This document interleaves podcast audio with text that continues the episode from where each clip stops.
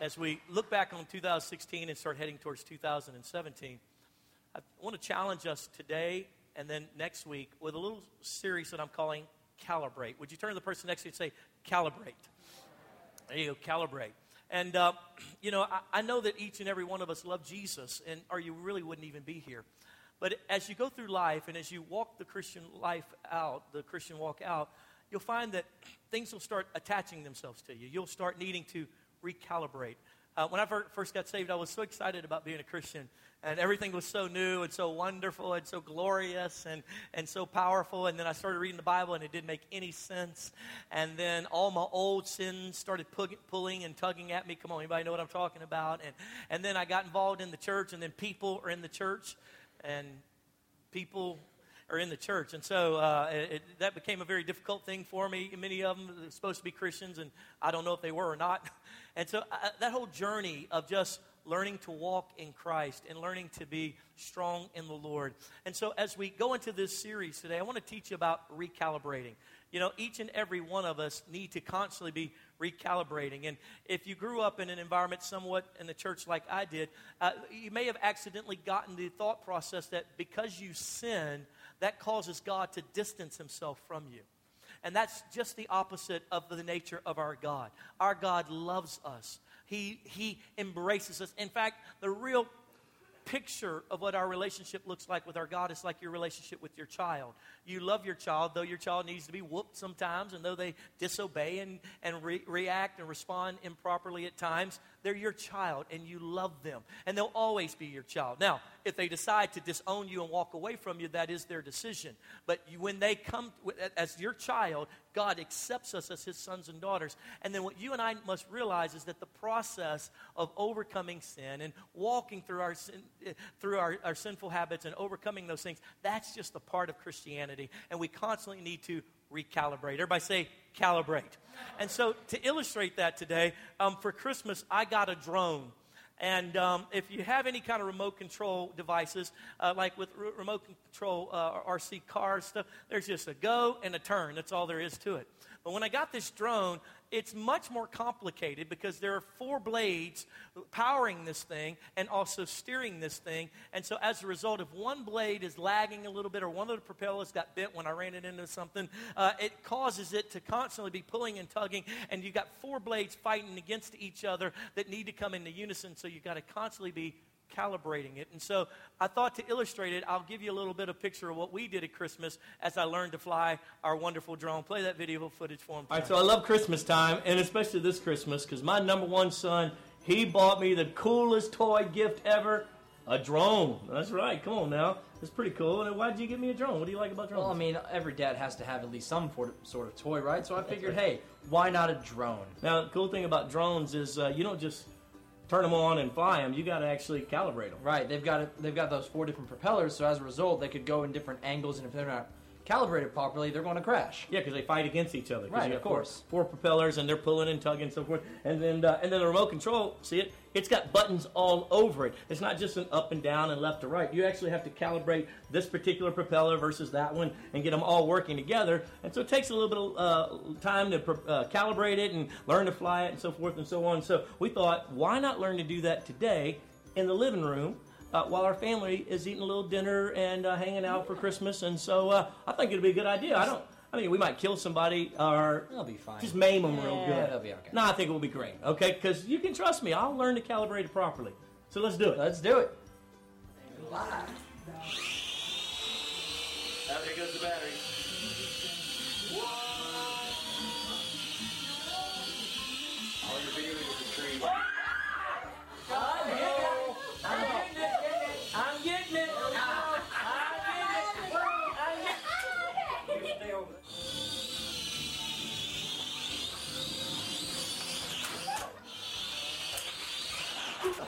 Like a bumblebee.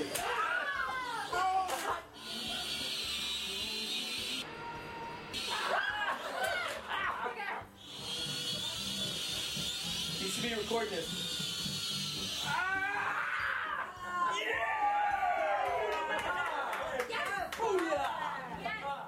so as you can tell, Cohen was a little better at it, and uh, and so I thought I'd bring it out today Uh, you'll notice the, the black one's not here anymore.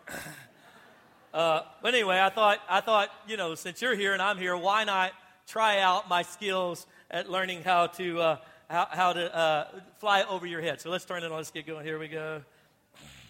There we go. There we go.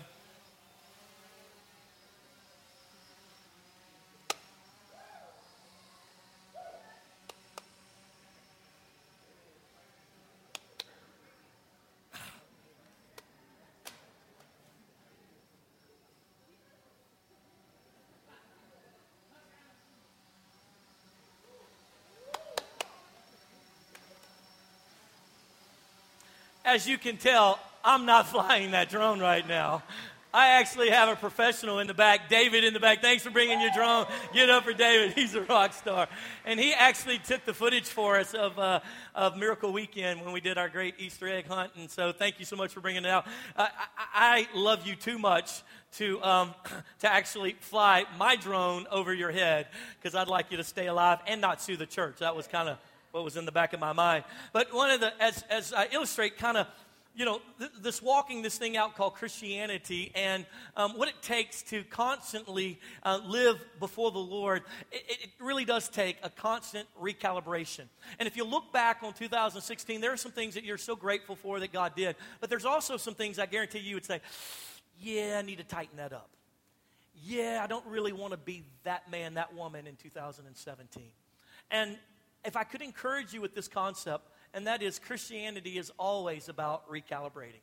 It's always about learning and growing. See, the thing that I conquered 20 years ago, I don't know why I thought the moment that I conquered it, I no longer while I had this problem, and then before I knew it, 10 years into it, I'm back at that same problem. Anybody know what I'm talking about? The temptation that didn't have any hold on me back in the day, now all of a sudden it's drawing and pulling. The, the faith that I had to move mountains and cast devils out of people, and now I'm wondering if I can even pray for, you know, my, my child to not have the flu.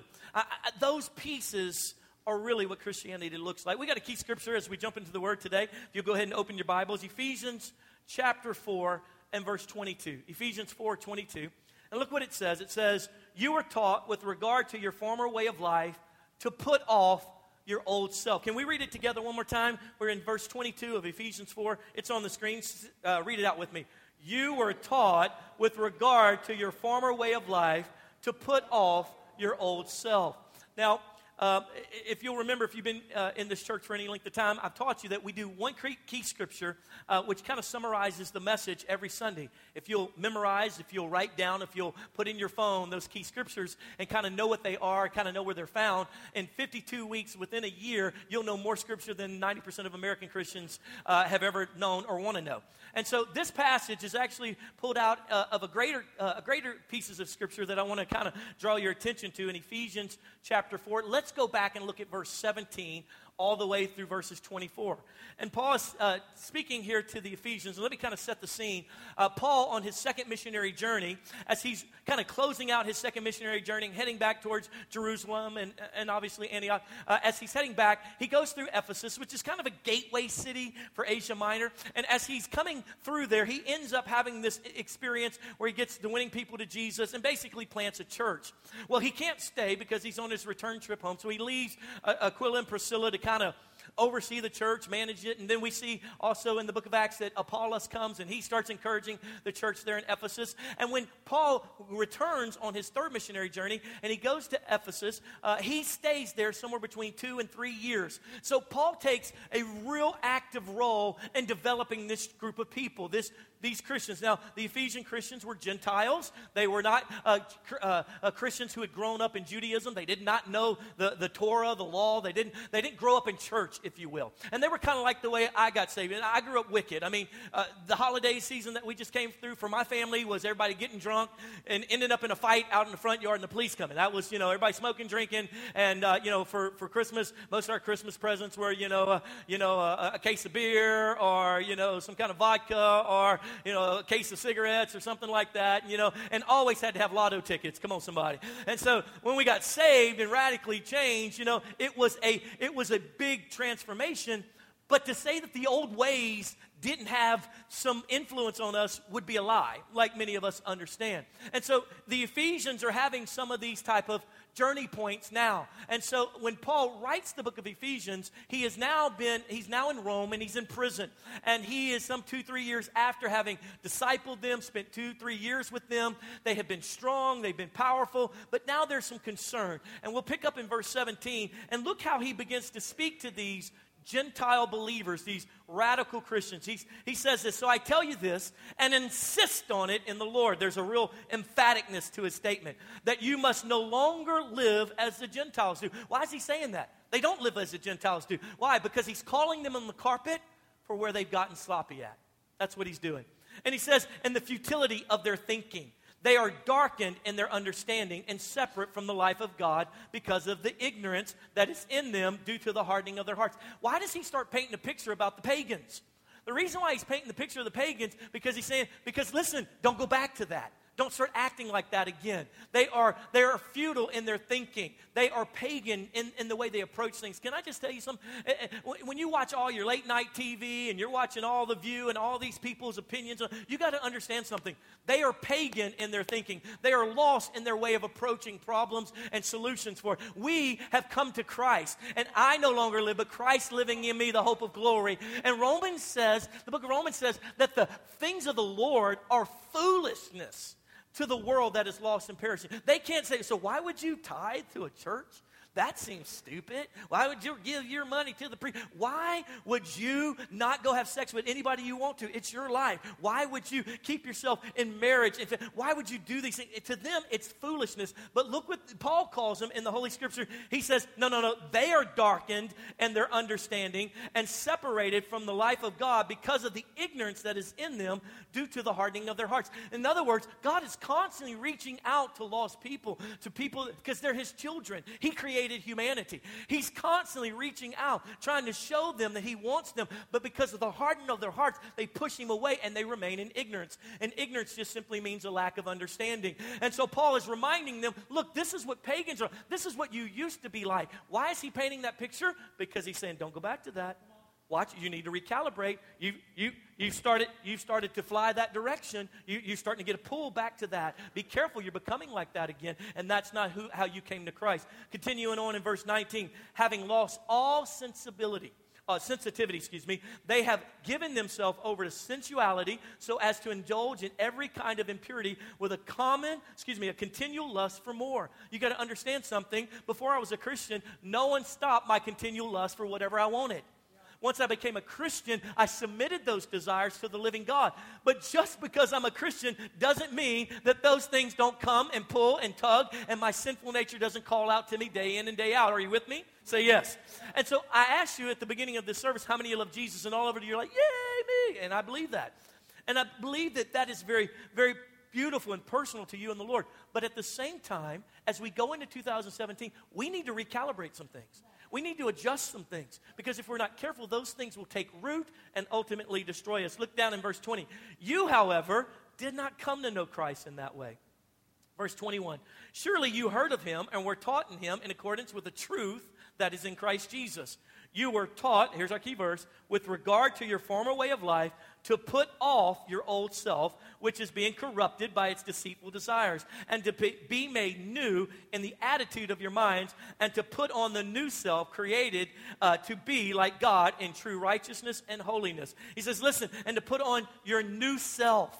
Friend, as we move into 2017, it's time to put on some new self.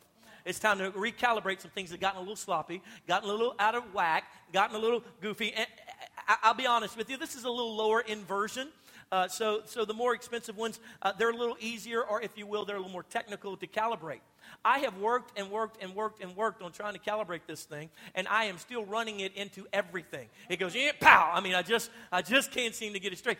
And every time I run it into something, it affects the blades even more to where it continues to pull more that direction.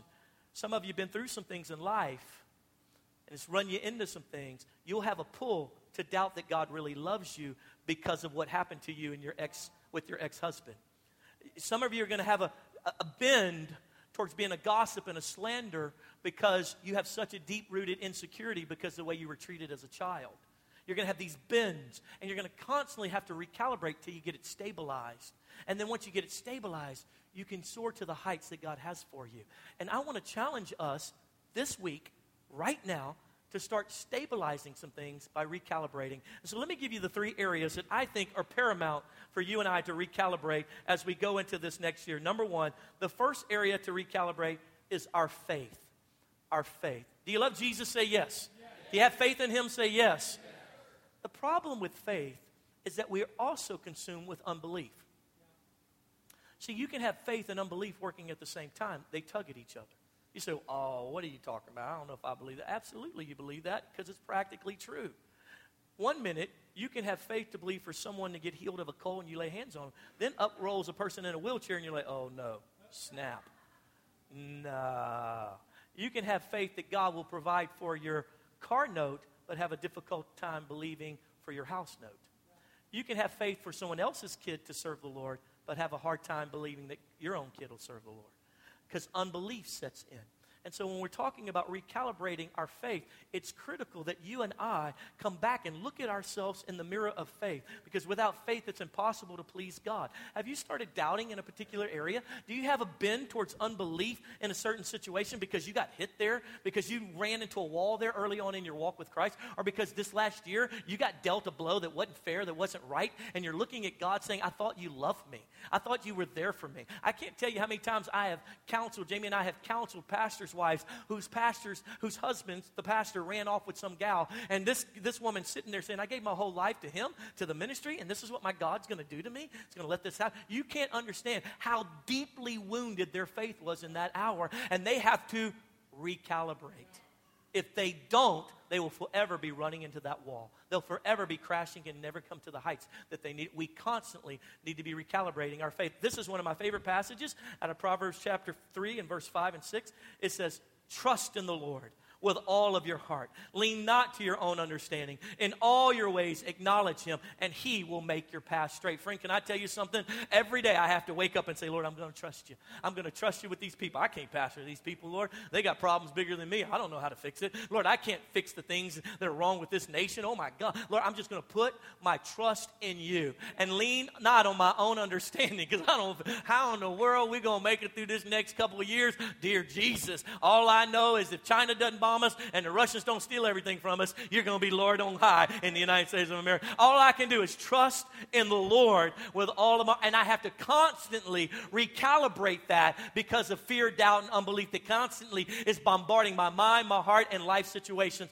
that are causing these things to come into effect. And here's a second area that I want you and I to start recalibrating here and now, and that is number two, our righteousness, our rightness with God, or as the scripture calls it, holiness. The scripture uses the word righteousness a lot. What I'm talking about is our right standing with the Lord and our not giving ourselves over to sin. Now, as I opened up this message, I talked a little bit about or I introduced the thought process that, that, you know what, as Christians, if we grew up around the church, we probably got this feeling or this sense. It wasn't necessarily the doctrine of the minister preaching to you, but it somehow becomes the doctrine of us simply because because we feel shameful about our sin.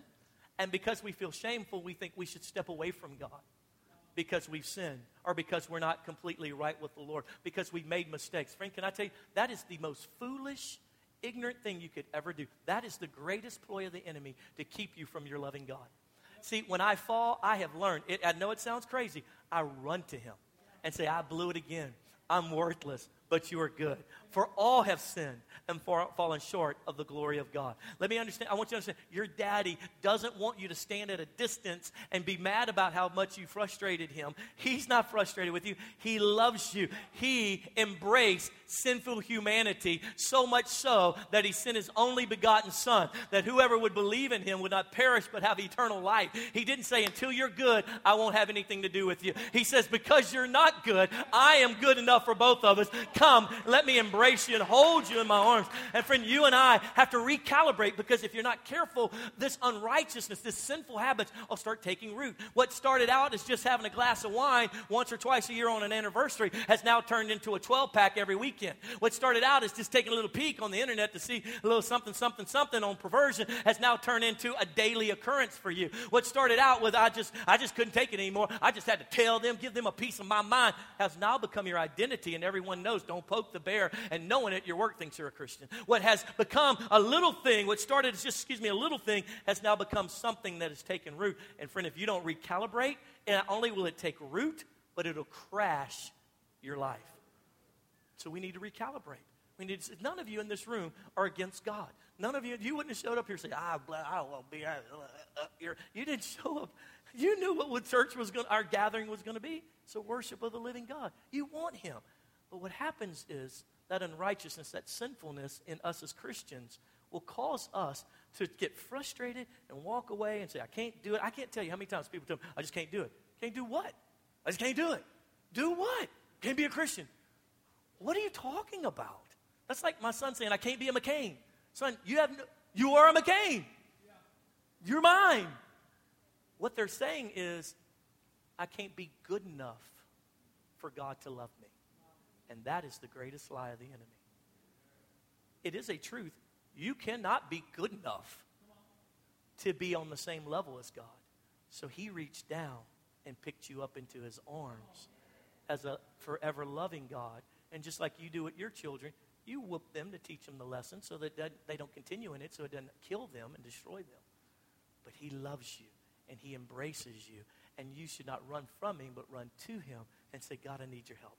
I'm back doing it again. I'm still addicted to that, God. I'm still controlled by that. God, I need your I don't that's not who you made me to be, and I don't want to be that person. I need you.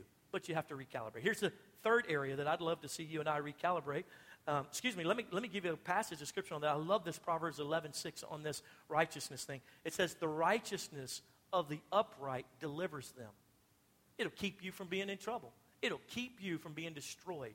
Continuing on, but the unfaithful are trapped by their own evil desire. They're trapped by their evil desires. In other words, because, because you don't love him enough to be faithful to him, it traps you in those evil, wicked ways. Not you and I, though. God delivers us from them all. Here's a third area that you and I want to focus on, and that is our love. I thought it was interesting when Jesus goes after Peter, after Peter has denied him three times, said he would never do it. He has greatly sinned against the Lord Jesus. Jesus has been crucified. He's been put in the grave. He resurrects. He goes straight after Peter. He's walking on the shore of Galilee with Peter, and he asks him this question Hey, buddy, you said you weren't going to deny me.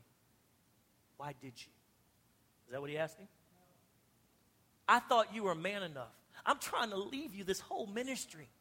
You're my point man. What happened? What went wrong? He didn't manipulate him. Was I not enough for you, Peter? Did I not help you and give you a reason for existence? He doesn't do any of that like your mama used to do.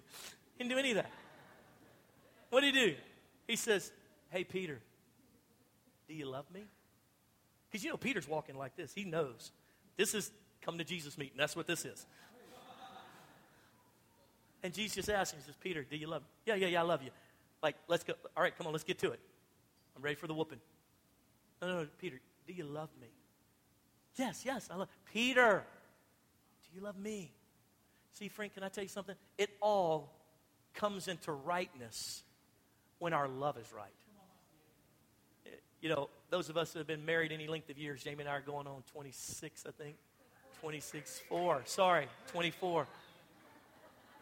Right. We celebrated 20. She's not going to skip the 25th, she said. She wants everything that 25 affords her. 24 years of marriage.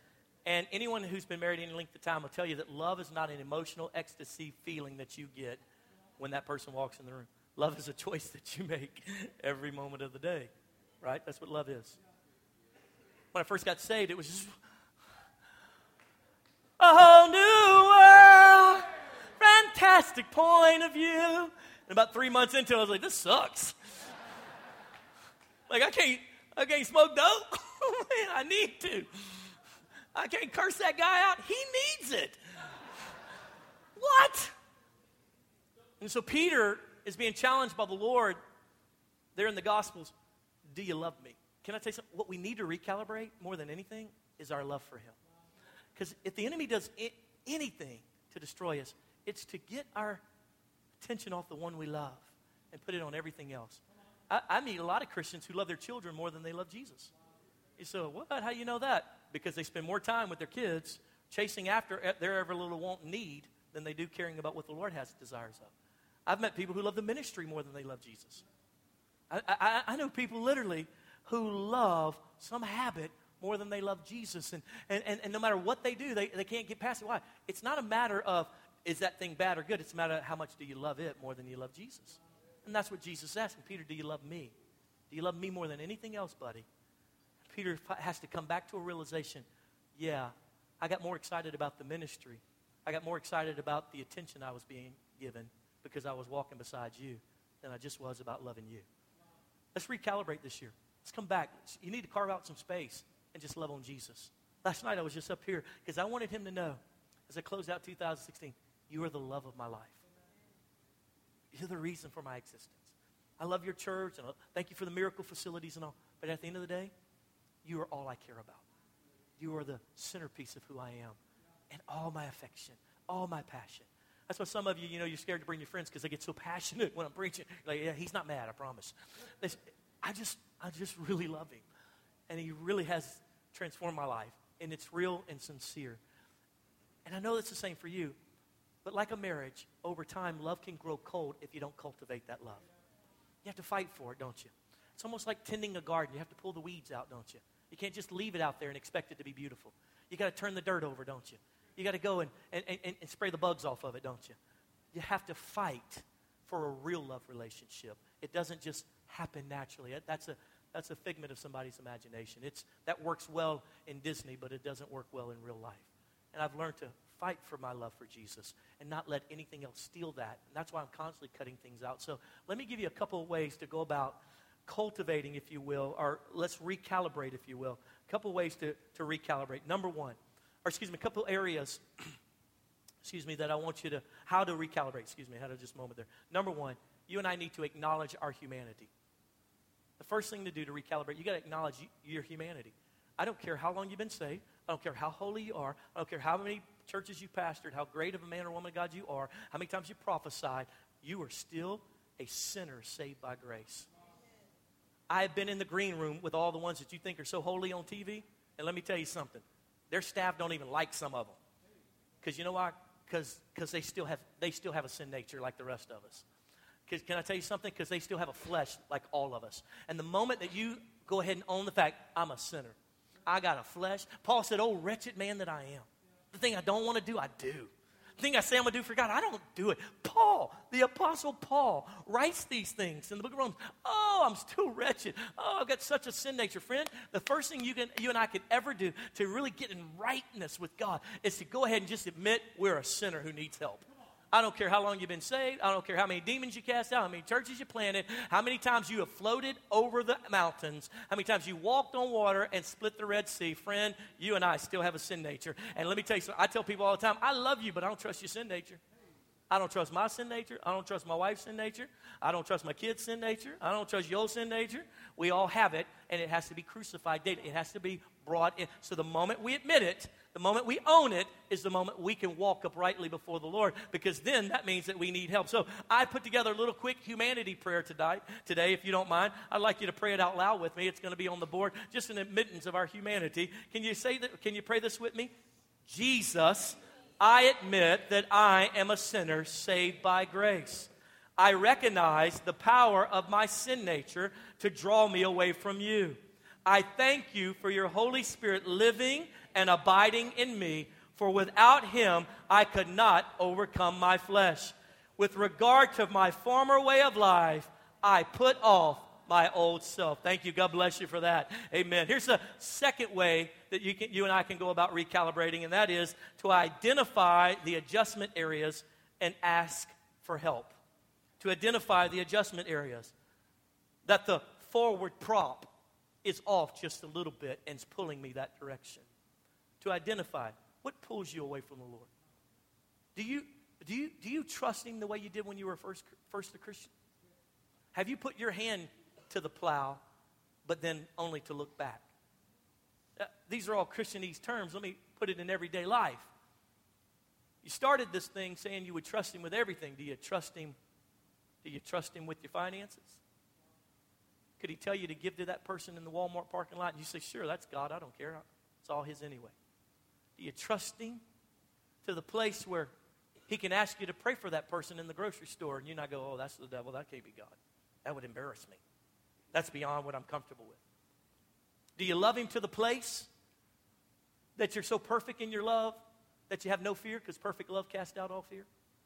Are you scared of standing in front of people and proclaiming His name? See, we all have areas that we can adjust, isn't that right? You just need to identify those and then ask for help. I think one of the most unfortunate prayers is the prayer that goes something like this God, I'm just so bad. Can you just help me in everything? I think, I think it's a smarter prayer to say, Lord, I struggle with this specific thing. Lord, I recognize it. I know you love me. And I know that you've given me power to overcome but I need your help. I'm just not, I'm just not strong enough here. Bring Christians that'll help me. Be alongside of me. Give me the power of the Holy Spirit and the wisdom to overcome whatever it may be. From sin habits to lack of faith, to gossip, to slander, disunity, loveless, passionless living, whatever it may be. Ask for help. And here's a third thing that I would go about doing and teach you to do, and that is then to bring it all into alignment. And let me give you a couple thoughts on how to bring some things into alignment and the way I approach things. First and foremost, one of the things that we're going to do starting tomorrow, if you've been in this church for a number of years with us, you know that every January we do a 21 day fast. We'll start tomorrow on the 2nd. You say, oh my God, I didn't know anything about it. Well, we've been posting a little bit about social media, but we didn't want to make it a religious duty. We wanted to make it a suggestion for hungry Christians. Not that it makes you more anointed. I tell people all the time fasting does not make you more spiritual, it makes you angry. There's nothing about fasting that is enjoyable, but maybe the end result. And people think that if I fast, I'll be more like Jesus. No, you won't. You'll just have more understanding of how much flesh you have. You start telling your body, especially some of you who eat six meals a day, tell your body you're only going to eat no meals for the next two days and see what it does. It's amazing. You start off so spiritual and you're reading the word and praying and about, about the second day, you're like, I hate all of you, all of you. Beating your kid for no reason. I didn't do it. I didn't do it. You, you did it one time. I know you did. Sometime last year you did it. It's amazing what fasting does. It causes the flesh to be viewed as what it really is, and it begins to crush it. And so I challenge you. You don't have to fast 21 days without eating. Maybe fast the things that uh, have stolen some of your love away. Maybe social media for a couple days. Maybe, uh, uh, can I fast my husband? no, no, no. But fast those things that, that maybe um, have been part of the problem and not part of the solution, if you will.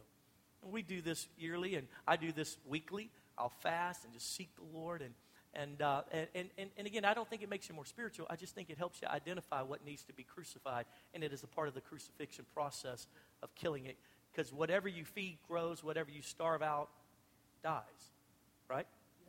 And so that's what fasting gives you the advantage to do. And so whatever it may be, uh, for some people it'll be you know social media. For some people it'll be their video games or whatever it may be that you're all into. You know, can I fast work for a month? no.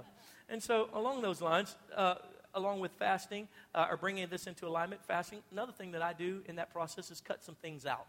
I'll cut some. That's really what fasting. I cut some things out. Jot that down. What, what's some things you can cut out? Because, you know, we're all so busy and you're so overcommitted. What's some things you can cut out so that you can really then, to the next point, fill in with the things of the Lord? All of you would love to spend more time in prayer. Wouldn't you say amen to that? All of you would love to spend more time worshiping. Wouldn't you say amen to that? Reading the Word of God. You'd all say that. If you just had more hours in the day, actually, that's not true. If you had more hours, you would fill it up with more fluffy stuff that you don't really need because we all have the same amount of hours in the day as anybody else. It's what we prioritize. So as you cut some things out, add some things in. And as we recalibrate, great change is going to happen I love Robin Sharma's statement change is hard at first, messy in the middle, and gorgeous at the end. I'll read it to you again, it's on the screen. Change is hard at first, messy in the middle, and gorgeous at the end. Listen, as you go forth over the next few days to recalibrate, it's going to be hard at first. You're going to be like, ah, why did I say yes to the Lord Sunday about that? It'll get messy in the middle of it. I don't want to do this anymore. This is dumb. I told you I couldn't do it. But if you'll stay the course in recalibrating, what will happen is all of a sudden it'll come into alignment like you want it. And all of a sudden your, your spirit man and your flesh and your natural man and your sinful habits will be crucified. And you'll start soaring at heights. You start saying, Man, I don't understand. God is blessing me so much. I hear his voice. I'm sensitive to him. What did he say in our key passage? He said, They have become so desensitized. The carnal man is so desensitized. God's constantly nudging you and me. We don't hear it or see it because we got all this stuff flooding us. And as we come into calibration, you'll hear it. All of a sudden, you'll hear him say, Hey, text this person right now. Say this to him. You'll text them, they'll go, Oh, I can't, but this is, thank you so much. It's amazing how when we come into alignment and we recalibrate, how much God uses us in ways and heights that we'll fly that we never dreamed we could get to before. Would you stand with me all across the room? You guys have been magnificent this morning. As we come back next Sunday, we'll talk about, we were talking about calibrating our personal lives. We'll come back next Sunday, we'll talk about the calibration of what we're doing this year as a church. And so it'll be exciting. I want you just to close your eyes with me across the room for just a moment. Every head bowed and every eye closed. And I want to start the recalibration process right now. As you stand there with your head bowed and your eye closed, would you just, again, would you just admit to yourself and to the Lord that you're a sinner saved by grace? Would you just say, Lord, I need you. I, I recognize. Would you just admit that you have a sin nature, a flesh that must be crucified? And as you stand there and you're just being brutally honest with yourself and the Lord, and just standing in the light of His righteousness over you, as you just embrace His goodness towards you, would you then also say, Lord, would you help me with this particular area? You might want to go home and write down a couple of areas that you want to recalibrate in reference to faith, righteousness, and love. You may want to, as you stand here now, ask the Lord, reveal to me, Lord, what keeps pulling me? What keeps pulling me off the path?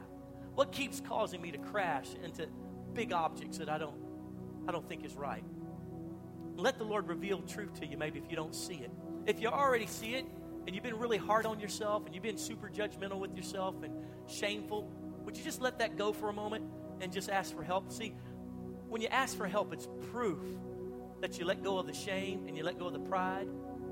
Because when you humble yourself to ask for help, you're on the journey to recovery. And so, Father, I thank you right now in Jesus' name that you hear the cry of every one of us who call ourselves believers, who love you with our heart and our soul and our mind and our strength, but who recognize that there's some areas we need to tighten up, some areas that we need your help in, Jesus. We don't want them to take root and crash us in the future. Lord God, as Paul was having to bring correction to the Ephesians and warn them about the former way of living that they used to live in, to take off the old self and put on the new self. Lord, we do that here today. Right there where you stand, would you just put on the new self? Take off that old self, a way of thinking about, about how you're going to get even with that person who did you dirty. Go ahead and take off that old self about how it ain't fair that this happened to you. Go ahead and just put off the old self, put on the new self, and say, Lord, I trust you. I trust you. My, my, my life is in the palm of your hand. Put on the new self and just say, Lord, I love you more than anything else. I don't love you. There's nothing I love more than you. Put on the new self and just say to that old sin, it doesn't, it doesn't have control over you. That you're, you're more than a you're more than, than, than a victor in Christ Jesus, more than an overcomer.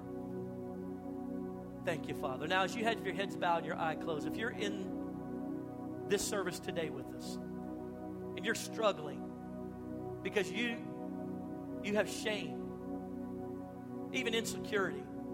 You're not sure that if you died today, you'd go to heaven. You're not sure that you have a relationship with the living God. Friend, I got good news for you. He wants to be with you.